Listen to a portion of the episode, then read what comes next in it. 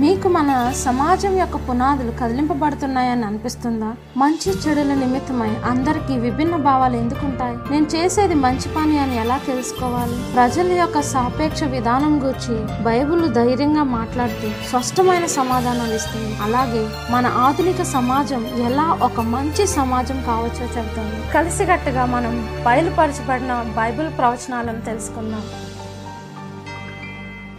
పెరుగుతున్న అంతర్జాతీయ మహమ్మారి. దుర్వినియోగం మరియు అవినీతి ప్రపంచ రాజకీయాలను ధ్రువపరుస్తుంది. ఆస్ట్రేలియాలో జరిగిన కార్చిచ్చు ప్రపంచమంతటా ఏం జరగబోతుందో తెలియపరచుటకు ఒక హెచ్చరికగా ఉన్నది. దీని అర్థం ఏమిటి? భవిష్యత్తులో ఏం జరగబోతుంది? అంతర్జాతీయ ప్రసంగికురాలైన క్యామీ ఊట్మెన్ గారి ద్వారా బయలుపరచబడిన బైబిల్ ప్రవచనాలు అనే ప్రసంగాల శీర్షిక ద్వారా నేర్చుకోండి. ఆమె చేసిన ప్రపంచ పర్యటనలో నిజ జీవితంలో ఉండు కష్టాలను ముఖాముఖిగా చూశారు. ఆ కష్టాల పోరాటముల మధ్య నిరీక్షణ కల్పించు అద్భుతాలను చూశారు. బయలుపరచబడిన బైబిల్ ప్రవచనాలు అను ప్రసంగాల ద్వారా బైబిల్లో గల ప్రవచనాలు మన కళ్ళ ముందు ఎలా నెరవేర్చున్నాయో క్యామీ యూట్మెన్ గారి ద్వారా తెలుసుకోండి.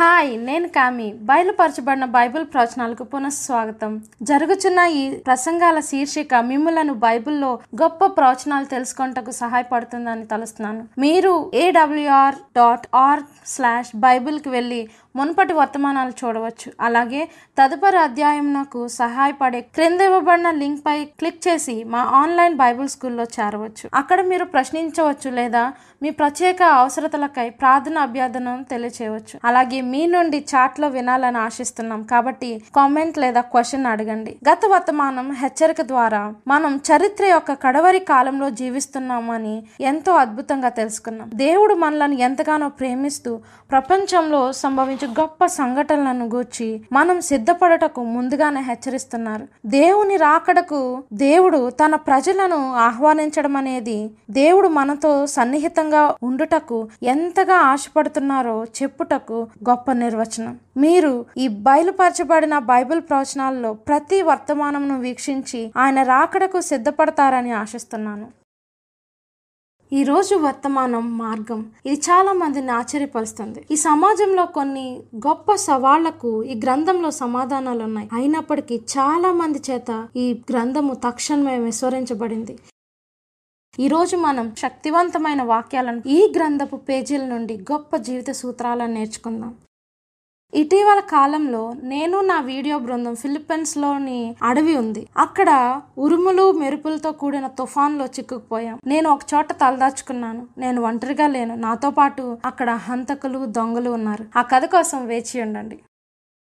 మార్గం మనం వర్తమానంలోకి వెళ్ళక ముందు ప్రార్థిద్దాం. పరలోకమందున మా తండ్రి మేము తిరిగి ఇంటికి చేరటానికి బైబిల్ ద్వారా చక్కని సమాధానాలు మాకు అందించినందుకు మీకు వందనాలు. పరలోకం అనేది పరిపూర్ణమైన పరలోకపు వనం. ఇది దేవుని అసలైన ప్రణాళిక. మా హృదయాలను తెరిచి మిమ్మును మీ గుణశీలతను లోతుగా అర్థం చేసుకుంటకు మా హృదయాలను పదును చేయండి. అప్పుడు మేము చేయి ప్రతి పనిలో దానిని సమర్థిస్తాం ప్రవ్వా. మా అందరినీ కలిపి ఈ విధంగా మీ వాక్యాన్ని అధ్యయనం చేయటకు తీసుకొచ్చినందుకు మీకు మరలా వందనాలు తెలియజేస్తున్నాం అతి శ్రేష్టమైన ఏసునామమున ప్రార్థిస్తున్నాము తండ్రి. ఆమెన్. అందరికీ ఏది సరైనది ఏది తప్పు అనే విషయంలో ఎందుకు విభిన్న అభిప్రాయాలు ఉంటాయి మంచికి చెడుకు మధ్య వ్యత్యాసం. మన మొదటి వర్తమానంలో పరలోకంలో ఒక యుద్ధం ఎలా జరిగిందో దాన్ని బైబిల్ ఎలా వివరిస్తుందో తెలుసుకున్నాం. ఆ యుద్ధం ఎందుకు జరిగింది? లూసిఫర్ యొక్క గర్వం దేవుణ్ణి ఆయన ధర్మశాస్త్రాన్ని ద్వేషించేలా చేసింది. ధర్మశాస్త్రం అనగా దేవుడు చేయి పనుల మార్గం లేదా విధానం. ఈ సూత్రంను ఆధారం చేసుకునే పరలోకం అంతా ఉంది. పాపం అనేది లూసిఫర్ ద్వారా పరలోకంలో ప్రారంభమైంది. పాపం అంటే ఏంటి? దేవుని ధర్మశాస్త్రాన్ని ఉల్లంఘించడం పరలోక వాసులకు దేవుని ధర్మశాస్త్రం గురించి సహజంగానే తెలుసు. లూసిఫర్ తిరుగుబాటు చేశాడు. తరువాత అతను అబద్ధం చెప్పి వంచనతో మూడు వంతుల దేవదూతలను దేవుని ధర్మశాస్త్రానికి వ్యతిరేకించేలా తిరుగుబాటు చేయించాడు. అప్పుడు సాతాను భూమి మీదకి పడద్రోయబడినప్పుడు మన మొదటి తల్లిదండ్రులు అయినటువంటి ఆదాము హవ్వలను కూడా దేవుని ధర్మశాస్త్రాన్ని వ్యతిరేకించేలా చేసి మోసం చేశాడు. సాతాను అప్పటి నుండి దేవునికి వ్యతిరేకంగా తిరుగుబాటు చేస్తూనే ఉన్నాడు. సాతానుకు ఎలాగైనా ఈ సత్యాలను సాధ్యమైనంత వరకు మలుపులు తిప్పాలన్న కోరిక ఉద్దేశము చాలా ఎక్కువగా ఉంది. దాని ద్వారా ప్రజలు దేవుణ్ణి వారి రాజుగా అంగీకరించకుండా చేయాలని ఉద్దేశించాడు. ఈ తిరుగుబాటు అంతా కూడా దేవుని ప్రభుత్వానికి ఆయన జీవించడానికి ఇచ్చిన నియమాలకు వ్యతిరేకంగా ఉన్నాయి. దేవుని గుణశీలతను ఆయన నడిపించే విధానంను బట్టి తెలుసుకోగలం. అయితే దేవుని ప్రభుత్వ శైలి లేదా అధికార విధానం ఎలా ఉంటుంది? మొదటి నుండి ప్రేమ మరియు స్వేచ్ఛతోనే ఉన్నది. మనలను స్వేచ్ఛా సంకల్పంతో సృష్టించి ఆయన ప్రేమను కనుపరిచి దేవుని మార్గాన్ని లేదా దానికి వ్యతిరేకంగా ఉండుటకు స్వేచ్ఛను ఇచ్చి ఉన్నారు. మంచి చెడులను ఎంపిక చేసుకోవటానికి సత్యం లేదా అసత్యాన్ని ఎంచుకుంటకు ఆయనను గూర్చి ఆయనే బైబిల్లోని పరిశుద్ధ లేఖనముల ద్వారా చెప్తున్నారు. బైబిల్ కొన్ని నిగూఢ సత్యాలను సమాధానాలను అందిస్తుంది. మన ముఖ్యాంశాన్ని స్మరణ తెచ్చుకుందాం. అది బైబిల్లో ఉంటే నేను నమ్ముతాను. అది బైబిల్ను వ్యతిరేకిస్తే అది నాకు కాదు. నిర్మాకాండం ఇరవై అధ్యాయం చూద్దాం. ఇక్కడ పది ఆజ్ఞలు ఉన్నాయి దేవుడు మనలను బానిసత్వంలో లేకుండా ఉండుటకు పది ఆజ్ఞలను ఇచ్చారు. మొదటి నాలుగు ఆజ్ఞలు దేవుని పట్ల మనకున్న ప్రేమను కనపరచుటకు ఆఖరి ఆరు ఆజ్ఞలు మన తోటి మానవులపై ప్రేమను కనపరచుటకు ఇచ్చారు. వీటిని వరుస క్రమంగా చూద్దాం. మొదటి వచనం. దేవుడు ఈ ఆజ్ఞలన్నీ వివరించి చెప్పాను. నీ దేవుడైన ఆయన ఏహోవాను నేనే. నేనే దాసుల గృహమైన ఐగుప్తు దేశంలో నుండి నిన్ను వెలుపలికి రప్పించి కాబట్టి ఇక్కడ దేవుడు మాట్లాడుతున్నట్టు ఇస్రాయేలు వింటున్నట్లు మనం గమనించగలం. దేవుడు వారిని ఐగుప్తులో బానిసలుగా ఉండకుండా రక్షించారన్న వాస్తవాన్ని అంగీకరించారు. అయితే ఆ తర్వాత ఏం చెప్తున్నారు వారిని ఎలాంటి బానిసత్వంలోనూ ఉండకుండా స్వేచ్ఛగా ఎలా ఉండాలో వివరించారు. వారికి నిజమైన స్వేచ్ఛ అనగా ఏమిటో కనపరిచారు. మన కంటికి కనబడని యుద్ధం సాతానుకు మరియు దేవునికి మధ్య జరుగుతుందని మనం మరవకూడదు. దేవుడు ఇస్రయేల్తో మాట్లాడుట సాతాను గమనించుండవచ్చు. దేవుడు మహా గొప్ప శబ్దంతో తన పరలోకపు విధులను మానవులతో చెప్పుడు చూసి సాతాను భయపడి ఉంటాడని తలుస్తున్నాను. ఎందుకంటే అతను ద్వేషించిన ఆ పది ఆజ్ఞలు అవే. వాటికి వ్యతిరేకంగానే పరలోకంలో తిరుగుబాటు చేశాడు. అలాగే ఒకవేళ మానవులు ఈ కట్టడలను పాటిస్తే సాతాన్ పని మరింత కష్టతరంగా ఉంటుంది. మూడవ వచనం చూద్దాం. ఇది మొదటి ఆజ్ఞ.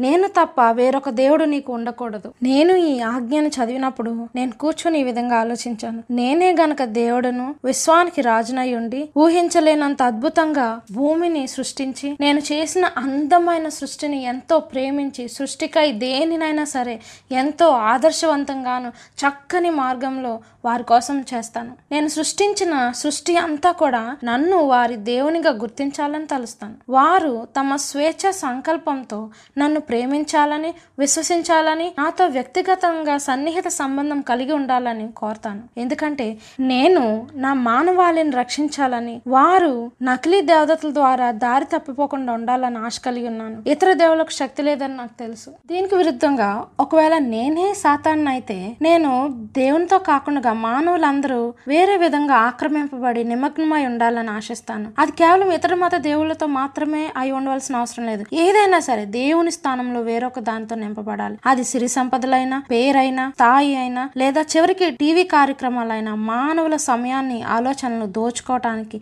ఏదైనా సరే వారిని దారి మళ్ళించడానికి ఆక్రమింపబడాలి. స్నేహితులారా మొదటి ఆజ్ఞ దేవుడు మానవులు సన్నిహిత సంబంధంతో ఆయనను ఎలాంటి అవధులు లేకుండా తిరిగి ప్రేమించాలని విజ్ఞప్తి చేస్తున్నట్లు కనపరచబడింది. ఆయన ఈ లోక ఆశలతో కాక ఆయన యందు ఆనందించాలని కోరుచున్నారు. ఆయన స్థానంలో వేరేది ఏది ఉండకూడదు. ఆయనకే ప్రథమ స్థానం ఇవ్వాలి. నిర్గమాకాండం ఇరవయో అధ్యాయము నాలుగో వచనం. ఇది రెండవ ఆజ్ఞ. పైన ఆకాశం అందే గాని క్రింది భూమి అందే గాని భూమి క్రింద నేల అందే గాని ఉండు దేని రూపమునైనను విగ్రహమునైనను నీవు చేసుకొనకూడదు. వాటికి సాగిల పడకూడదు వాటిని పూజింపకూడదు. ఎలా అనగా నీ దేవుడనైన ఏహోవనగు నేను రోషము గల దేవుడను. నన్ను ద్వేషించు వారి విషయంలో మూడు నాలుగు తరముల వరకు తండ్రుల దోషమును కుమారుల మీదకి రప్పించుచు నన్ను ప్రేమించి నా ఆజ్ఞలు గైకొను వారిని వెయ్యి తరముల వరకు కరుణించువాడనై ఉన్నాను భౌతిక వస్తువులతో మానవ నిర్మితమైన వాటిని ఆరాధించుట పాపంగా ఎందుకు దేవుడు ప్రకటించారో నేను గ్రహించగలను. అది దేవునిపై మానవునికి ఉన్న అభిప్రాయాన్ని చిన్నబుచ్చుతుంది. ఒకవేళ నీవు రాతి శిల్పానికో లేక మైనపు విగ్రహానికో నమస్కరిస్తుంటే నీ మనసు పైనున్న దేవుని మీద ఉండదు. కానీ దానికి బదులు నీవు సృష్టికర్తను కాకుండా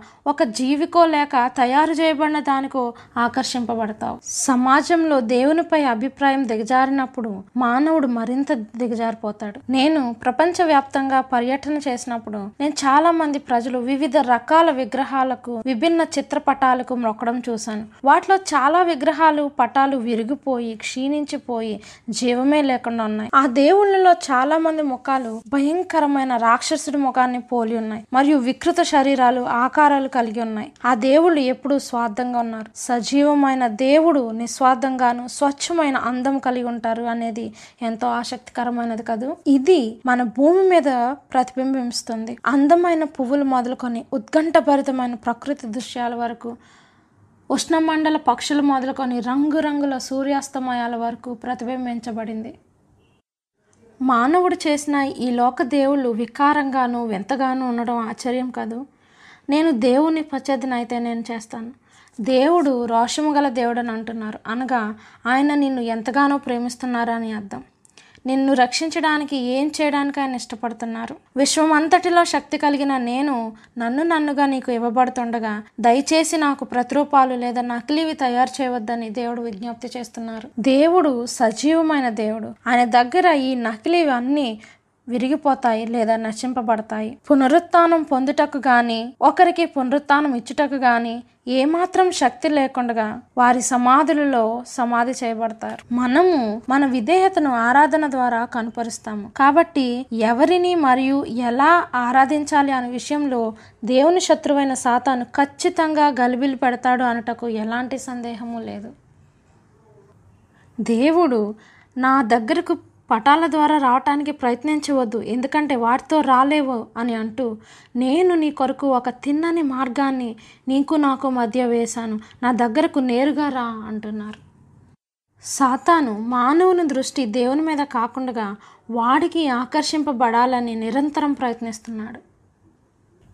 ప్రజలు వారు చేయవలసిన కర్తవ్యాన్ని తెలుసుకొనుటకు లేఖనాలను పరిశోధించుకుండగా సాతానుడు బిషపులను సంఘ కాపురులను బైబిల్ అధ్యయనం చేసిన ఆచార్యులను తమ మార్గదర్శులుగా ఎంచుకునేలా సాతానుడు చేస్తున్నాడు. అప్పుడు ఈ నాయకులు మనసులను నియంత్రించడం ద్వారా అనేక మంది ప్రజలను వాడికి నచ్చిన విధంగా సాతానుడు ప్రభావితం చేయగలడు. ఇదే జరుగుతున్నట్లుగా ప్రవచనం పదే పదే తెలియజేస్తుంది. అలాగే ఈ ఆజ్ఞ ద్వారా తల్లిదండ్రుల శ్రద్ధను కోరుచున్నారు.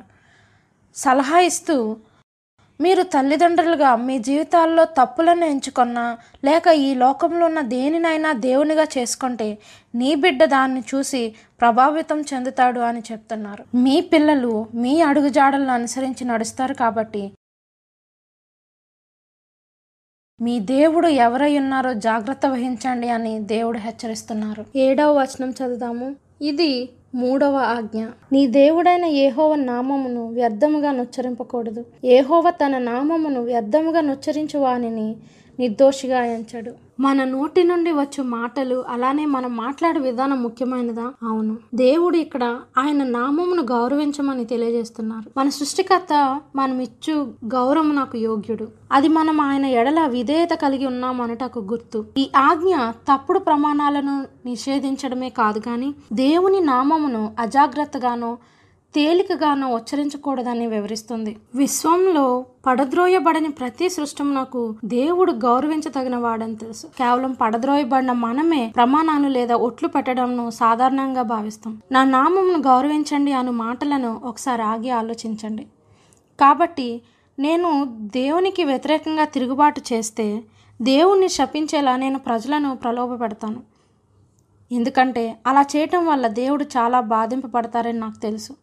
కాబట్టి నా స్నేహితులారా మనం ఎప్పుడైనా మన మాటలతో దేవుణ్ణి గౌరవించినప్పుడు ఆయన సంతోషపడతారు. నిర్మాకాండం ఇరవై అధ్యాయం ఎనిమిదవ వచనం చదువుదాం. ఇది నాలుగవ ఆజ్ఞ. విశ్రాంతి దినమును పరిశుద్ధంగా ఆచరించుటకు జ్ఞాపకం ఉంచుకొనుము ఆరు దినములు నీవు కష్టపడి నీ పని అంతయు చేయవలను. ఏడవ దినము నీ దేవుడైన ఏహోవాకు విశ్రాంతి దినము. దానిలో నీవైనను నీ కుమారుడైనను నీ కుమార్తె అయినను నీ దాసుడైనను నీ దాసి అయినను నీ పశువైనను నీ ఇండ్లలోనున్న పరదేశి అయినను ఏ పనియు చేయకూడదు. ఆరు దినముల్లో ఏహోవా ఆకాశమును భూమియు సముద్రమును వాటిలోని సమస్తమును సృజించి ఏడవ దినమున విశ్రమించెను. అందుచేత ఏహోవ విశ్రాంతి దినమును ఆశీర్వదించి దాన్ని పరిశుద్ధపరచెను.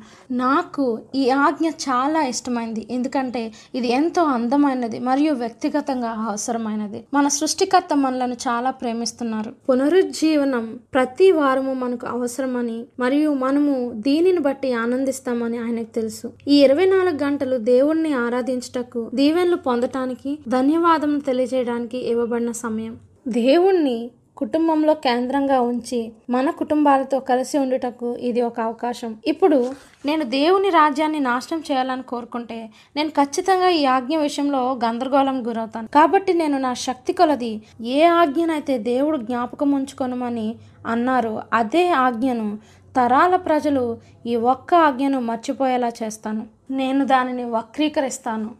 స్నేహితులారా నేను వ్యక్తిగతంగా ఈ ఆజ్ఞను ఆచరించటకు ప్రతి వారము వేచి ఉంటాను. ఎందుకంటే దీనివల్ల కలిగే ప్రయోజనాలు ఆధ్యాత్మికమైనవి మాత్రమే కాదు కానీ శారీరకంగాను మానసికంగాను నేను చైతన్యం పొందుతాను. పన్నెండవ వచనం. ఇది ఐదవ ఆజ్ఞ. నీ దేవుడైన ఏహోవా నీకు అనుగ్రహించు దేశంలో నీవు దీర్ఘాయుమంతుడు వగినట్లు నీ తండ్రిని నీ తల్లిని సన్మానించము. నాకు తెలుసు నేను గతంలో దీన్ని పాటించకుండా నా తల్లిదండ్రులను అగౌరవపరిచినప్పుడు నేను చాలా బాధపడ్డాను. కానీ నేను నా తల్లిదండ్రుల ఎడల ప్రేమతోనూ దయ మరియు చిత్తశుద్ధి కలిగి ఉన్నప్పుడు నేను చాలా సంతోషించాను. వారి గురించి మాత్రమే కాదు కానీ వ్యక్తిగతంగా కూడా సంతోషించాను. అలాగే ఈ ఆజ్ఞలో దీర్ఘాయుష్ను గూర్చిన వాగ్దానం ఉంది. మనం మన భూలోక తల్లిదండ్రులను పరలోకమందున తండ్రిని గౌరవించాలి సన్మానించాలి. దేవుని గుణశీలత నుండి మనం కొన్ని పాఠాలు నేర్చుకోగలం. నేను భారతదేశంలో ఒక వ్యక్తి గురించి విన్నాను. ఆ వ్యక్తి పొరుగురు నుండి ఒక ఆవును కొని ఇంటికి తెచ్చాడు. ఆవుని తెచ్చిన ఆ రాత్రి ఆ ఊరి కుక్కలన్నీ మురుగుతూనే ఉన్నట్లు గమనించారు. వారు భద్రత కోసం ఒక కెమెరాను పెట్టారు. అందులో వారు చూసిన దృశ్యాన్ని బట్టి ఆశ్చర్యపడ్డారు. ఆ ఆవు యొక్క అసలు యజమాని కనుగొన్నారు. ఎందుకంటే ఫోటోలో ఒక చిరుతపులను చూశారు. ఆ చిరుతపులి యొక్క తల్లి అది పుట్టిన ఇరవై రోజులకే మరణించింది. అక్కడ వ్యక్తులు ఒక ఆలోచనతో ఆ ఆవు చిరుత పిల్లని సంరక్షిస్తూ దానికి పాలు ఇచ్చేలా చేశారు అని వారు తెలుసుకున్నారు. ఆ చిరుత పిల్ల పెరిగి పెద్దదయ్యాక దాన్ని అడవిలో వదిలేశారు. కానీ ఆ చిరుత దాన్ని రక్షించి పోషించిన ఆవును మర్చిపోలేదు. ఆ ఆవును ఎక్కడ ఉన్నప్పటికీ ఆ చిరుత ప్రతి రాత్రి తన తల్లిని దర్శించుటకు వెళ్తుంది. ఆమెను సంరక్షించిన తల్లిని ఎంత చక్కగా గౌరవిస్తుందో చూడండి. తల్లిదండ్రులు తమ పిల్లలు దేవుని మంచితనాన్ని గౌరవించి జీవితంలో కష్టాలు తుఫాను వలె వచ్చినప్పుడు దేవుణ్ణి ఆశ్రయించి దేవుని మద్దతు సహాయం పొందేలా చేయాలి. మీలో కొంతమంది మీ భూలోక తల్లిదండ్రులు చేత చాలా బాధింపబడ్డారని నాకు తెలుసు. అయితే వారిని ఎలా గౌరవిస్తారు? మన పరలోకపు తండ్రి మనలను క్షమించారని గుర్తించడం చాలా ప్రాముఖ్యం. కాబట్టి మనం కూడా తల్లిదండ్రులను క్షమించడానికి సహాయపడతారు. నిర్గమాకాండం ఇరవయో అధ్యాయము పదమూడవ వచనం. నరహత్య చేయకూడదు. ఇది ఆరవ ఆజ్ఞ. వాస్తవానికి మన ప్రపంచం అంతా ఈ ఆజ్ఞను ఖచ్చితమైన ఆజ్ఞగా పాటిస్తే మనం ఎక్కడికి అయినా ఎప్పుడైనా రాత్రైనా పగలైనా ప్రయాణం చేయటకు భయపడిన అవసరం లేదు. నేను శక్తి కోసం నడిచేటప్పుడు నా చుట్టుప్రక్కల వారి కోసం భయపడకుండా ఏ నగరంలోనైనా ఏ దో- దేశంలోనైనా ధైర్యంగా వెళ్ళవచ్చు. దానికి బదులు నేను అద్భుత సాక్ష్యాలను డాక్యుమెంట్ చేయటానికి ప్రయాణం చేసేటప్పుడు చాలాసార్లు నాతో బాడీ గార్డ్స్ లేక సైనికులు సంరక్షించడానికి తోడుగా వస్తారు. ఇటీవల నా వీడియో సిబ్బంది నేను ఫిలిప్పైన్స్లో ఉన్న అడవిలో ఉండి తుఫాన్లో ఇరుక్కుపోయాం. నేను ఒక చిన్న పాకలో ఆశ్రయం పొందుతున్నాను. నేను ఒంటరిగా లేను. నా పక్కన మా ఇద్దరు వీడియోగ్రాఫర్స్ కొన్ని కుటుంబాలు ఇరవైకు మించి ఉన్నారు. కోళ్ళు కుక్కలు పిల్లులు మేకలు పందుల కుటుంబం కూడా ఉంది. మేమంతా అక్కడ ఉన్నప్పుడు జాస్లిన్ తన సాక్ష్యాన్ని పంచుకోవడం మొదలుపెట్టింది. ఒకరోజు ఆమె మరియు ఆమె కుటుంబం ఉదయం అల్పాహారం తినుచుండగా అకస్మాత్తుగా ఉదయకాల ప్రశాంతత వేగవంతమైన తుపాకీ కాల్పులతో చెదిరిపోయింది. ఆమె భర్త యాంటోనియో తన దగ్గర ఉన్న ఆయుధాన్ని తీ- తీసుకున్నాడు. అతనికి యుద్ధం క్రొత్తదేమి కాదు. ఒక గరెల్లా పోరాట యోధుడిలా అతను ఆయన భార్య భయంకరమైన యుద్ధాన్ని చూశారు. అక్కడ ఆ బుల్లెట్లు అలా పేల్చడంతో ప్రభుత్వ సైనికులు వారిని మెరుపుదాడికి గురి చేశారని వారికి అర్థమైంది. తప్పించుకోవటానికి ఏ మార్గము లేదు. యాంటోనియో ఇంటి ముందు ద్వారం నుండి బయటకు పరిగెత్తాడు. జాస్లిన్ తన పిల్లల్ని పట్టుకొని వెనుక ద్వారం నుండి తప్పించుకోవడానికి అడవిలో పరిగెత్తింది. ఆమెకి ఒక కమ్యూనిస్ట్ తిరుగుబాటుదారి కాబట్టి వారికి అక్కడ దాక్కోవడానికి ఉన్న రహస్య ప్రదేశం తెలుసు. జాస్లిన్ ఇలాంటి సంఘటనలు తరచూ జరగడంతో భయపడలేదు కానీ చాలా కోప్పడింది. సాధారణంగా ఆమె అసలు భయపడదు. ఆమె తన పిల్లలతో దాక్కున్నప్పుడు ఆమె తన భర్త బ్రతుకుతాడా అని ఆలోచించింది. వారు అక్కడ జరుగుతున్నది సుదీర్ఘంగా ఉంటుంది అని వేచి ఉన్నారు. అప్పుడు యుద్ధ శబ్దాలు దూరం నుండి వినపడుతూ అంతా నిశ్శబ్దంగా అయ్యే వరకు వేచి ఉన్నారు. వారి ఇంటికి వచ్చినప్పుడు యాంటోనియో శరీరాన్ని ప్రభుత్వ సైనికులు తీసుకువెళ్ళిపోవటం చూశారు. ఆ రోజు జాస్లిన్ తన భర్తను కోల్పోయింది. పిల్లలు తమ తండ్రిని కోల్పోయారు. యాంటోనియో మృతదేహం ఎప్పటికీ ఇవ్వబడలేదు. ఈ అనుభవం జాస్లిన్ హృదయాన్ని మరింత కఠినపరిచింది. ఆమె ఫిలిప్పీన్స్ ఆర్మీ సైనికులను ఎంత ద్వేషించిందో చూడండి. ఆమె అక్కడికక్కడే తన పిల్లల్ని సాధ్యమైనంత ఉన్నత యోధులుగా తయారు చేసి తండ్రి మరణానికి ప్రతీకారం తీర్చుకోవాలని పిల్లలకి చెప్పి తీర్మానం తీసుకుంది. పెద్దబ్బాయి ఈ సంఘటన చోటు చేసుకున్న సమయానికి కేవలం పది సంవత్సరాల వయసు గలవాడు మాత్రమే. అయితే ఒకరోజు జాస్లిన్ తన దగ్గర ఉన్న చిన్న ఎఫ్ఎం రేడియోలో ఆమెకు తెలియని ఒక అడ్వెంటిస్ట్ వరల్డ్ రేడియో స్టేషన్ను పెట్టింది. ఒక పురుషుని స్వరం యేసు అను వ్యక్తి కోసం చెప్పడం విన్నది. ఈ యేసు దయగలవాడు అతను ప్రజలు ఆర్థిక పరిస్థితి ఎలా ఉన్నప్పటికీ ప్రజలను ప్రేమించాడు. ఆయన చాలా శక్తివంతుడు మరియు రోగులను బాగు చేయగలవాడు. మరణించిన వారిని కూడా లేపాడు అని విన్నది. జాస్లిన్ ఆకర్షింపబడింది. ప్రతిరోజు ఆ స్టేషన్ను పెట్టగా ఆమెను దేవుడు ప్రేమిస్తూ ఆమె పట్ల జాగ్రత్త వహిస్తూ క్షమాపణ కలుగజేస్తున్నాడని వినినప్పుడు తన హృదయం కరిగిపోయింది. ఆమె హృదయంలో ఒక కోరిక పెరిగింది. నూతన జీవితం పొందాలని ఆశించింది. ఆమె జీవితాన్ని యేసు వైపుకు త్రిప్పాలనుకుంది. ఆమె ఆయుధాలు వదిలిపెట్టి తన మనస్సును క్షమాపణ పైన కేంద్రీకరించింది. ఆమె శత్రువులను కూడా క్షమించాలని అనుకుంది. తక్కువ కాలంలోనే ఆమె కొడుకులు కూడా ఆమెతో ఆ కార్యక్రమాన్ని వినడం మొదలుపెట్టారు. జాస్లిన్ రేడియో బ్రాడ్కాస్టర్ను కలిసినప్పుడు తన కళ్ళల్లో కన్నీటితో పాస్టర్ గారు మాకు యేసు గురించి చెప్పడానికి ఎందుకు ఇంత ఆలస్యం చేశారు? అని అడిగింది. మీరు ఈ కార్యక్రమాన్ని త్వరగా మొదలుపెట్టి ఉంటే నా భర్త మరణించుండేవాడు కాదు. మేము దేవుని గురించి తెలుసుకొని మా తిరుగుబాటును ఆలస్యం కాకముందే విడిచిపెట్టేవాళ్ళం అని ఆమె ఏడ్చింది. ఈనాడు జాస్లిన్ మరియు తన కుమారులు యేసును ప్రేమిస్తున్నారు. నరహత్య చేయకూడదు అను ఆజ్ఞానుసారంగా జీవిస్తున్నారు. ఇప్పుడు వారు వేరుగా ఉన్నారు.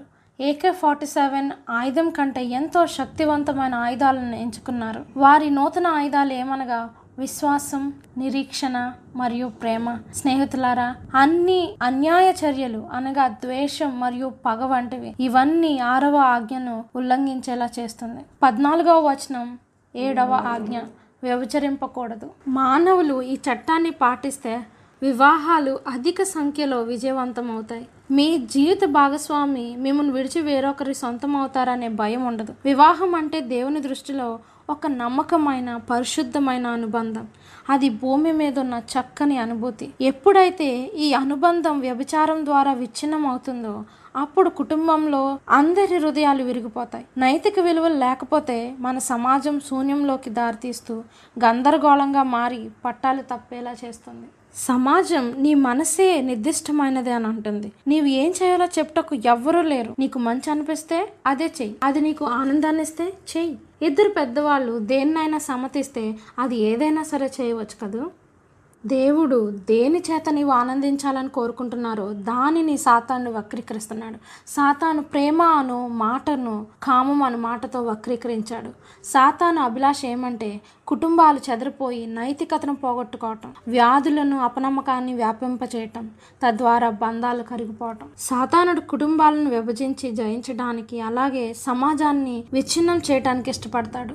దేవుడు ముందుగానే కుటుంబాలను ఎలా కాపాడుకోవాలో దానిలోని ఆనందాన్ని ఎలా పొందాలో హెచ్చరించినందుకు మనం దేవునికి వందనస్తులమై ఉండాలి కదా? నిర్గమాకాండం ఇరవై అధ్యాయం పదిహేనవ వచనం ఎనిమిదవ ఆజ్ఞ దొంగిలకూడదు. దేవుడు ఇక్కడ అనేక అంశాలను సూచిస్తున్నారు. స్పష్టమైనది ఏమంటే ఏ బ్యాంకును దొంగిలించడం కానీ నీది కాని దేనినైనా తీసుకోవడం చేయకూడదు. అయితే అంతకు మించినది ఏమంటే మనము బలహీనులను కానీ దయనీయమైన వారిని చులకనగా తీసుకోకూడదు లేదా మోసంగా పరిగణింపబడిన దేనిని వారి పట్ల చేయకూడదు. ఒకవేళ నేను దేవుని శత్రువు అయితే నేను ప్రజలను వారికి కలిగిన దాని గురించి భయపెడుతూ ధనాన్ని సమయాన్ని సంపాదించుకున్న వాటిని జాగ్రత్త చేసుకుంటకు బీమా చేయడంపై పెట్టేలా చేస్తాను. వాటిని దాచిపెట్టి వాటి కోసం భయపడేలా చేస్తాను. దేవుని ప్రణాళిక ఏమంటే ప్రతి ఒక్కరూ తమ తమ కష్టార్జితం ద్వారా వచ్చు ఫలాలను ఆస్వాదిస్తూ ఎవరు దొంగలిస్తారో అని భయం లేకుండా ఉండడం తొమ్మిదవ ఆజ్ఞ. నీ పొరుగువాని మీద అబద్ధ సాక్ష్యం పలకకూడదు. మనం అబద్ధం చెప్తున్నప్పుడు మనం ఆ కష్టమైన పరిస్థితి నుండి తప్పించుకుంటున్నామని అనుకుంటాం. కానీ వాస్తవానికి మనల్ని మనం ఇంకా ఎక్కువ గందరగోళంలో పెట్టుకుంటున్నాం. ఎందుకంటే నేను ఎవరికి అబద్ధం చెప్పానో ఏం చెప్పానో ఎప్పుడు చెప్పానో ఎక్కడ చెప్పానో గుర్తుంచుకోవాలి. అబద్ధాలు మనల్ని స్వీయ ఖైదీలుగా చేస్తాయి. అది ఎలా అంటే అబద్ధం చెప్పిన ప్రతిసారి మనకు మరొక కటకటం పెరగడం లాంటిది. నీ అబద్ధాలతో నీవే ఎరుక్కుంటావు ఇతరుల గురించి చెడ్డగా మాట్లాడడం అబద్ధం కాదు అనిపించే అబద్ధాలు పాక్షిక సత్యాలు లోపాలు తప్పించి చెప్పడం అతిశయోక్తి తొమ్మిదవ ఆజ్ఞను ఉల్లంఘిస్తుంది. ఇవన్నీ కూడా అబద్ధాలకు జనకుడైనటువంటి వాడి దగ్గర నుంచి వస్తుంది. అబద్ధాల జనకుడు ఎవరు అది బైబిల్ మనకు తెలియజేస్తుంది. యోహాను ఎనిమిదవ అధ్యాయము నలభై నాలుగవ వచనం. మీరు మీ తండ్రి అగు అపవాది సంబంధులు. మీ తండ్రి దురాశలు నెరవేర్చగోర్చున్నారు. ఆది నుండి వాడు నరహంతకుడై ఉండి సత్యమందు నిలిచినవాడు కాడు. వాని అందు సత్యమే లేదు. వాడు అబద్ధికుడును అబద్ధమునకు జనకుడునై ఉన్నాడు. దేవుడు మనం సత్యం మాట్లాడాలని కోరుచున్నారు. అనగా మీ మాట సత్యమై ఉండాలి. ఇక్కడ వివరించడానికి ఒక సంఘటన ఉంది. జాక్ను గూర్చి ఈ కథ నాకు చాలా ప్రియమైనది. జాక్ పద్దెనిమిది వందల ముప్పైలో డబ్బు చాలా కొరతగా ఉన్న సమయంలో చాలా మానసిక ఒత్తిడికి గురయ్యాడు. అతని కుటుంబం సాధారణ వ్యవసాయకులు కష్టాలను ఎదుర్కొనడానికి చాలా ఇబ్బంది పడుతూ ఉండేవాళ్ళు. జాక్ తన కుటుంబానికి సహాయం చేయాలని అనుకున్నాడు. తన దగ్గర ఒక గాలం కొన్ని పురుగులు ఉన్నాయి. దగ్గరలో ఒక వాగు ఉంది. చేపలు పట్టి మార్కెట్లో అమ్మాలని నిర్ణయించుకున్నాడు. వేసవి కాలంలో ప్రతిరోజు ఆ వాగు దగ్గరకు వెళ్ళి గ్యాలం వేసి చేపలు పట్టేవాడు. జాక్ ఒక వ్యాపారితో ఒప్పందం చేశాడు. ఆ వ్యాపారి జాక్ నువ్వు దీనిని ఒక మంచి కారణం కోసం చేస్తున్నావని నాకు తెలుసు. కాబట్టి నువ్వు తెచ్చే చేప ఎంత పెద్దదైనా లేక చిన్నదైనా సరే నేను నీకు యాభై సెంట్లు ఇస్తాను అన్నాడు. యాభై సెంట్లు అంటే చాలా ఎక్కువ డబ్బు. జాక్ ఆ వేసవిలో ప్రతిరోజు చేపలు పట్టాడు. ఒక్కోసారి చాలా చిన్న చేప పట్టేవాడు. అయినా ఆ వ్యాపారి కళ్ళు ఎర్ర చేసేవాడు కాదు. జాక్ ఒకరోజు గేలం వేసినప్పుడు అది సాధారణమైన చేప కాదు చాలా పెద్దగా ఉంది. తన జీవితంలో తాను చూసిన అతిపెద్ద చేప అదే. మార్కెట్కి వెళ్తుండగా పెద్ద చేపను వీపు మీద వేసుకొని వెళ్తున్న జాక్ను చూసి ఒక అపరిచితుడు డ్రైవింగ్ చేస్తూ వావ్ అది ట్రోఫీ చేప అని మనసులో అనుకున్నాడు. అతను ఆగి హే నేను నీకు యాభై సెంట్లు ఇస్తాను. ఆ చేపను ఇప్పుడే నాకు ఇస్తావా? అని చెప్పేసి అడిగాడు. జాక్ క్షమించండి సార్ నేను ఇవ్వలేను. ఒకరు ఈ చేప గురించి ముందే మాట్లాడేశారు అని అన్నాడు. అంటే పద్దెనిమిదవ శతాబ్దంలో అది చాలా ఎక్కువ డబ్బు. ఆయన జాక్ కాదన్నాడు. అది చాలా శోధనకు గురి చేసేది. కానీ నేను ఎవరికైతే చేపలను అమ్ముతున్నానో ఆయన నాకు చాలా మంచి భారం చేశాడు. ఆయన చాలా చిన్న చేపకు కూడా ప్రతి చేపకు యాభై సెంట్స్ చొప్పున ఇచ్చారు. ఈసారి ఆ వ్యాపారివేత్తకు తాను చెల్లించిన డబ్బుకు విలువగల చేప ఇవ్వబడుతుందని తలుస్తున్నాను. జాక్ తను చేసిన నిబద్ధతకు నమ్మకంగా నిలబడాలని తీర్మానించుకున్నాడు. ఇది నిజమైన సాక్ష్యానికి మంచి ఉదాహరణ. తన కాలంలో జాక్సన్ అత్యంత ప్రసిద్ధ జనరల్స్లో ఒకరిగా ఎదిగారు. General Stonewall Jackson. తన చిన్న ప్రాయంలోనే నిజాయితీ గల వ్యక్తిగా చిత్తశుద్ధి గల వ్యక్తిగా విలువలు గల వ్యక్తిగా తన మాట మీద నిలబడేవాడిగా ఉండాలని తీర్మానించుకున్నాడు. ఇప్పుడు పదిహేడో వచనం చదువుదాం. ఇది పదవ ఆజ్ఞ. నీ పొరుగువాని ఇల్లు ఆశింపకూడదు. నీ పొరుగువాని భార్యనైనను అతని దాసునైనను అతని దాసినైనను అతని ఎద్దునైనను అతని గాడిదనైనను నీ పొరుగువాని దగు దేనినైనను ఆశింపకూడదు అని చెప్పాను. స్నేహితులారా మీకు తెలుసా? బైబిల్లో ఒక కథ ఉంది. దీనిని రెండో సమయాలు పదకొండవ అధ్యాయంలో చదవచ్చు.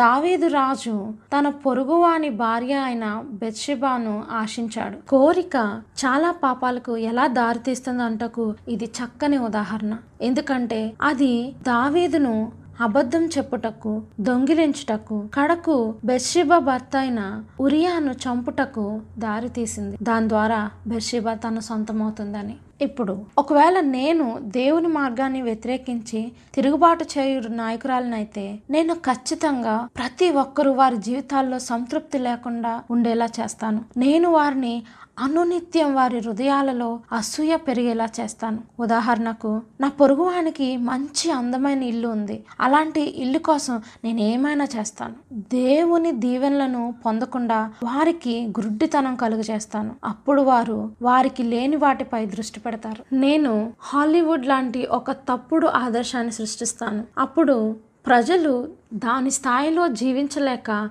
అనునిత్యం ఇతరుల నుండి ఆశిస్తూ నిరాశ కలిగి ఉంటారు. నేను ప్రజలందరూ ఎవరు బాగా ఆకర్షణీయంగా ఉన్నారు? ఎవరు ధనవంతులు? ఎవరు వేగవంతమైన వారు? హాస్యాస్పదమైన వారు ఎవరు? అని పోటీ పడేలా చేస్తాను. ఎప్పుడైతే ప్రజలు ఆ స్థాయికి తక్కువగా ఉన్నారని తలుస్తారో అప్పుడు చాలా సులభంగా నిరాశ చెందుతారు లేదా తప్పుడు ప్రదేశాలలో విలువను ప్రేమను వెతుకుతారు దేవుడు నీకు నీ విలువను ఇచ్చారు. ఎందుకంటే నీవు విశ్వమంతటికి రాజైన యేసు బిడ్డవు కాబట్టి. దేవుని ధర్మశాస్త్రం ఒక రక్షణ గోడ లాంటిది. చాలా శక్తివంతమైనది. మనలను పాపకోపంలో పడిపోకుండా అడ్డుకుంటుంది. పరిశుద్ధ రక్షణ లేకుంటే మనం సాతాను శక్తులను వ్యతిరేకించుటకు బలహీనులము. ఈ జీవిత యాత్రలో దేవుని చట్టానికి మనల్ని మనం సమర్పించుకోవాలి. ప్రతి ఎంపికకు ఒక పర్యవసానం ఉంటుంది. దేవుని ఆజ్ఞలను పాటించటం వలన మనము సులభంగా కఠిన మార్గం నుండి కాపాడబడతాం. అయితే ఆజ్ఞలను మాత్రమే పాటించడం వలన దేవునితో వ్యక్తిగత అనుబంధం ఉండదు. వాస్తవానికి దేవునితో అనుబంధం లేకుండా నిబంధనల జాబితా మాత్రమే ఉంటే మనం హీనమైన అనుభూతి చెందుతాం. ఒక యవన దంపతులు చక్కగా పెళ్ళి చేసుకొని హనీమూన్ను చక్కగా ఆనందించారు. భార్యాభర్తలైన తర్వాత ఆ ఉదయం పెండ్లి కొడుకు పెళ్ళి కూతురికి ఒక కాగితాన్ని ఇచ్చాడు నేను నీవు నాకు రోజు చేయవలసిన పనులను ఈ కాగితంలో రాశాను. ఇది మన వివాహ బాంధవ్యం చక్కగా సాగటానికి సహాయపడుతుంది అన్నాడు. ప్రతిరోజు నీవు ఉదయం ఐదు గంటలకు లేవాలి. నాకు చక్కని ఆహారం సిద్ధం చేయాలి. నా బట్టలు ఇస్త్రీ చేసి సిద్ధం చేయాలి. ఇవన్నీ చదివిన తర్వాత ఆ కాగితాన్ని వంటగదిలో అతికించాడు. ఇవన్నీ చేయడం జాగ్రత్తగా గుర్తుంచుకో అన్నాడు. పెళ్ళి కూతురు కళ్ళు పెద్దవయ్యాయి. అతను నేను మనకు పిల్లలు పుట్టిన తర్వాత మరొక క్రొత్త లిస్ట్ను సిద్ధం చేస్తాను. ఎందుకంటే అప్పుడు చేయాల్సిన పనులు చాలా ఉంటాయి. ప్రతిదీ ఆ లిస్ట్ ప్రకారంగా చేయాలి. ప్రతి సాయంకాలం ఇచ్చిన లిస్ట్లో చేసినవి టిక్ పెడుతూ చేయని వాటికి అరుస్తాడు. ఆమె అతని డిమాండ్స్కు అలసిపోయి అనారోగ్యానికి గురైంది. ఊహించిన రీతిగానే వారి వివాహం విడాకులతో ముగిసింది. తరువాత కొన్ని సంవత్సరాల తర్వాత ఆమె దయగల మంచి పురుషుని ప్రేమలో పడి పెళ్ళి చేసుకుంది. ఇద్దరికి వారి కళ నెరవేరినట్టు భావించి ఇద్దరు గాల్లో తేలుతున్నట్టుగా భావించారు. వారికి చాలా అద్భుతమైన వివాహం జరిగింది. ఆమె అతనికి సహాయం చేసేది అతను ఆమెకు సహాయం చేసేవాడు. ఇద్దరు కలిసి అందమైన తోటను పెంచుతూ కలిసి పనిచేయటకు కలిసి సమయం గడుపుటకు ఇష్టపడేవారు. ఒకరోజు మధ్యాహ్న సమయంలో తాను అటక మీద ఉన్న కొన్ని పెట్టెలు వెతుకుతూ ఆమె తన మాజీ భర్త పనులు చేయవలసిన జాబితాను చూసింది. తన ముఖం ఎర్రగా మారింది. తను కోపంగా ఉండడంతో తన గుండె చాలా వేగంగా కొట్టుకుంది. ఆమె వాటిని పైకి చదువుతూ ఒకటి గమనించింది. త్వరగా లేవాలి. నేను ఇంకా చేస్తూనే ఉన్నాను. నాకు అల్పాహారం చెయ్యి. ఇంకా చేస్తూనే ఉన్నాను. నా బట్టలు ఇస్త్రీ చెయ్యి. అది కూడా చేస్తూనే ఉన్నాను. ఒకప్పుడు అవే పనులు నీవు చెయ్యాలి అని ఆమెకు చెప్పబడినప్పుడు చేస్తున్నప్పుడు ఆమెకు పిచ్చెక్కిపోయేది. కానీ ఇప్పుడు ఆమెకు ప్రేమపూర్వక వివాహం జరిగింది కాబట్టి ఆమె తన పట్ల కృతజ్ఞత కలిగిన భర్తకు ఈ పనులన్నీ చేయుటకు ఎంచుకుంది. ఆమెకు అతని మీద ఉన్న ప్రేమను బట్టి ఇవన్నీ చేస్తుంది. మనం విధేయత కలిగి ఉండడానికి కారణం ఏదో దేవుని అనుగ్రహాన్ని పొందటానికి ప్రయత్నించడం కాదు. అది ఆయన పట్ల మనకున్న ప్రేమను వ్యక్తం చేయటం. నేను రక్షణ పొందటానికి దేవునికి విధేయత చూపట్లేదు. నేను రక్షింపబడాలని ఆయనకు విధేయత చూపట్లేదు. కానీ నేను రక్షింపబడ్డాను కాబట్టి విధేయతగా ఉన్నాను. దేవుణ్ణి ఎరుగక ముందు కష్టం అనిపించిన నియమాలు అకస్మాత్తుగా మీ జీవితంలో అర్థవంతంగా మారుతాయి. తర్వాత అవి ఎంత మాత్రము పాటించుటకు కష్టతరంగా అనిపించవు. ధర్మశాస్త్రం ఒక అర్థం లాంటిది స్నేహితులారా. మనం ఎలా ఉన్నామో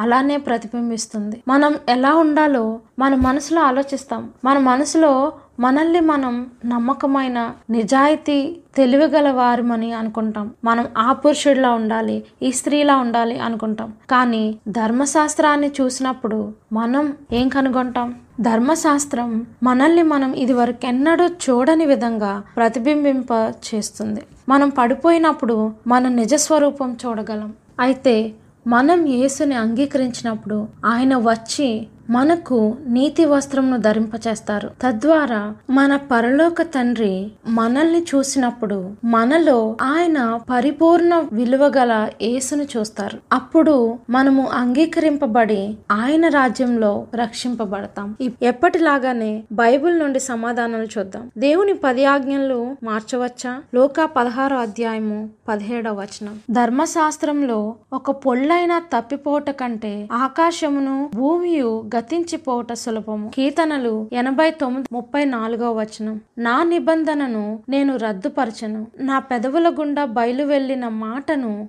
మార్చను. కీర్తనలు నూట పదకొండు ఏడు ఎనిమిది వచనాలు. ఆయన శాసనములన్నీ నమ్మకమైనవి. అవి శాశ్వతంగా స్థాపింపబడి ఉన్నవి. మలాకి మూడవ అధ్యాయము ఆరో వచనం. ఏ హోవానైనా నేను మార్పు లేని వాడను ఎట్టి పరిస్థితుల్లోనూ దేవుని పది ఆజ్ఞల ధర్మశాస్త్రము మార్చబడదు. అది శాశ్వతమైన దేవుని వలె శాశ్వతమైనది. బైబిల్లో మూడు సార్లు భూ సంబంధమైన రాజులు హేరోదు అహశ్వరాసు దర్యావేషు చట్టాన్ని ఇచ్చి మరలా మార్చడానికి ప్రయత్నించినప్పటికీ మార్చలేకపోయారు. బలహీనమైన రాజుల చట్టాలే మార్చబడలేకపోతే రాతి మీద దేవుని వ్రేలుతో రాయబడిన శాశ్వతమైన దేవుని ధర్మశాస్త్రం మార్చబడుతుందని ఎవరైనా అసలు ఎలా ఆలోచించగలరు? దేవుని ధర్మశాస్త్రాన్ని మార్చడం సాధ్యమైనది కాదు. బైబిల్ ప్రకారం పాపం అనగా ఏమిటి?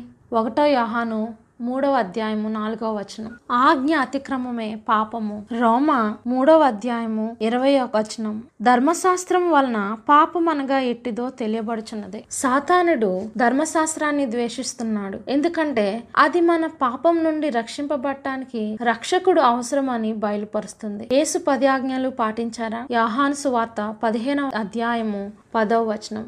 నేను నా తండ్రి ఆజ్ఞలు గైకొని అని చాలా స్పష్టంగా ఉంది. ఒకటో పేతురు రెండో అధ్యాయము ఇరవై ఒకటో వచనం. క్రీస్తు కూడా మీరు తన అడుగుజాడల యందు నడుచుకున్నట్లు మీకు మాదిరి ఉంచిపోయెను. వాస్తవానికి యేసు నీకు నాకు మాదిరిగా పది ఆజ్ఞలను పాటించారు. ఎంతమంది పాపం చేశారు? రోమా మూడో అధ్యాయము ఇరవై మూడో వచనం. ఏ భేదమును లేదు. అందరూ పాపం చేసి పాపపు జీవితానికి శిక్ష ఏమిటి? రోమా ఆరో అధ్యాయము ఇరవై మూడో వచనం. ఎలయనగా పాపం వలన వచ్చు జీతము మరణము. దేవుని ధర్మశాస్త్రం మార్చగలిగేది అయితే యేసు శిలువ మీద మరణించాల్సిన అవసరం ఉండేది కాదు. పాపానికి క్రైదనంగా యేసు మరణించడం అనేది ధర్మశాస్త్రం మార్చబడదు అనుటకు ఒక రుజువుగా ఉంది. కొందరు పది ఆజ్ఞలు పాత నిబంధనలోనివి నూతన నిబంధన క్రైస్తవులకు వర్తించవు అంటారు. యేసు దీనిని గురించి ఏమంటున్నారు? మత్తయి పంతొమ్మిదో అధ్యాయము పదిహేడవ వచనం. నీవు జీవంలో ప్రవేశింపగోరినెడల ఆజ్ఞలను గైకొనుమని చెప్పాను. యాహాను సువార్త పద్నాలుగో అధ్యాయము పదిహేనవ వచనం. మీరు నన్ను ప్రేమించిన ఎడల నా ఆజ్ఞలను గైకొందురు.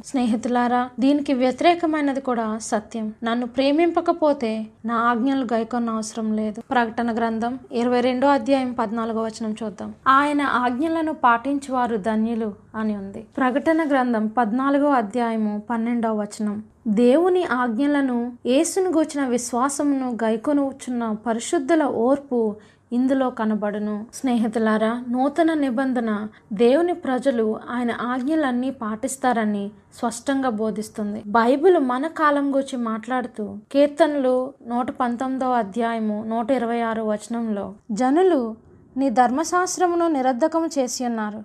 ఏహోవా తన క్రియ జరిగించుటకు ఇదే సమయము అని చెప్పబడుతుంది. నిన్ను నీవు ప్రశ్నించుకోవచ్చు ఈ ఆజ్ఞను పాటించడం ఎలా సాధ్యమవుతుందని. ఫిలిపియలకు రాసిన పత్రిక నాలుగో అధ్యాయము పదమూడవ వచనం. నన్ను బలపరచువాని అందే నేను సమస్తమును చేయగలను. హెబ్రియులకు రాసిన పత్రిక ఎనిమిదవ అధ్యాయము పదవ వచనం. వారి మనసులో నా ధర్మ విధులను ఉంచెదను. వారి హృదయముల మీద వాటిని వ్రాయుదును. దేవుని ఆజ్ఞలను పాటించకుండా నేను ఒక నిజమైన క్రైస్తవురాలుగా ఉండగలనా? ఒకటో యహాను రెండవ అధ్యాయము మూడు నాలుగు వచనాలు. మనం ఆయన ఆజ్ఞలను గైకొనిన ఎడల దీని వలననే ఆయనను ఎరిగి ఉన్నామని తెలుసుకుందాము. ఆయన ఆజ్ఞలను గైకొనని వాడు అబద్ధికుడు వానిలో సత్యం లేదు. ప్రజలు ధర్మశాస్త్రాన్ని పాటించడం వలన రక్షింపబడతారా? ఎఫ్ఎస్యులకు రాసిన పత్రిక రెండవ అధ్యాయము ఎనిమిది తొమ్మిది వచనాలు. మీరు విశ్వాసము ద్వారా కృపచేతనే రక్షింపబడి ఉన్నారు. ఇది మీ వలన కలిగినది కాదు దేవుని వరమే. అది క్రియల వలన కలిగినది కాదు గనుక ఎవడును అతిశయపడ వీలు లేదు ఏ ఒక్కరు కూడా పది ఆజ్ఞలను పాటించడం ద్వారా రక్షింపబడరు. అందరూ కూడా దేవుడు ఇచ్చు అద్భుత కృపను బట్టి రక్షింపబడతారు. దేవుని కృప చేత మార్చబడిన లేక రక్షింపబడిన వారు ఆయన ఆజ్ఞలకు విధేయత కలిగి ఉండాలనుకుంటారు. అలా చేయుట ద్వారా వారి ప్రేమను కృతజ్ఞతలను ఆయనకు కనుపరుస్తారు. ఈరోజు ఈ వర్తమానం విన్నాక దేవుని పరిశుద్ధమైన చట్టం ఉందని గ్రహించావా? ఇప్పుడు నేను ఇవి పాటించుటకు విఫలమవుతానా? అవును. నేను ఉద్దేశపూర్వకంగా ఆజ్ఞలను ఉల్లంఘించాలని అనుకుంటున్నానా? నేను విఫలమవునప్పుడు నా పాపాన్ని బట్టి హృదయపూర్వకంగా క్షమాపణ అడుగుతాను. తర్వాత నా పాపం క్షమింపబడిందా అని నేను ప్రశ్నించాల్సిన అవసరం ఉందా? లేదు. యేసు మన పాపములను మనం ఒప్పుకున్న ఎడల ఆయన నమ్మదగిన వాడును నీతిమంతుడును గనుక ఆయన మన పాపములను క్షమించి సమస్త దుర్నీతి నుండి మనలను పవిత్రులుగా చేయను. ఆమెన్. మీరు మీ పాపాలను ఇంకా విడిచిపెట్టినట్లయితే ఈ రాత్రి విడిచిపెట్టండి స్నేహితులారా. నువ్వు ఏ పాపం చేసినప్పటికీ యేసు ప్రతి ఒక్కరికి క్షమాపణను ఇస్తున్నారు. సాతాను మీ చెవి దగ్గరకు వచ్చి పరలోకంకు నీవు తగిన వాడవు కావు తగిన దానవు కాదు అని గుసగుసలాడేందుకు అవకాశం ఇవ్వకండి. యేసు క్షమించలేని పాపం అంటూ ఏమీ లేదు. దీన్ని వినుచుండగా లేదా వీక్షిస్తుండగా నీవు కోరిక కలిగి ప్రభువా నేను పాపిని రక్షకుడు నాకెంతో అవసరం ప్రభువా నీ పరిశుద్ధాత్మ శక్తి చేత మీ ధర్మశాస్త్రం నాకు విధేయత కలిగి ఉండాలని ఆశిస్తున్నాను అని అనాలనుకుంటున్నావా? కలిసి ప్రార్థిద్దాం. పరలోకమందున మా తండ్రి ఈ రోజు రాత్రి మా జీవితాలకు మీరు ఏర్పరిచిన మార్గాన్ని తెలుసుకున్నాం.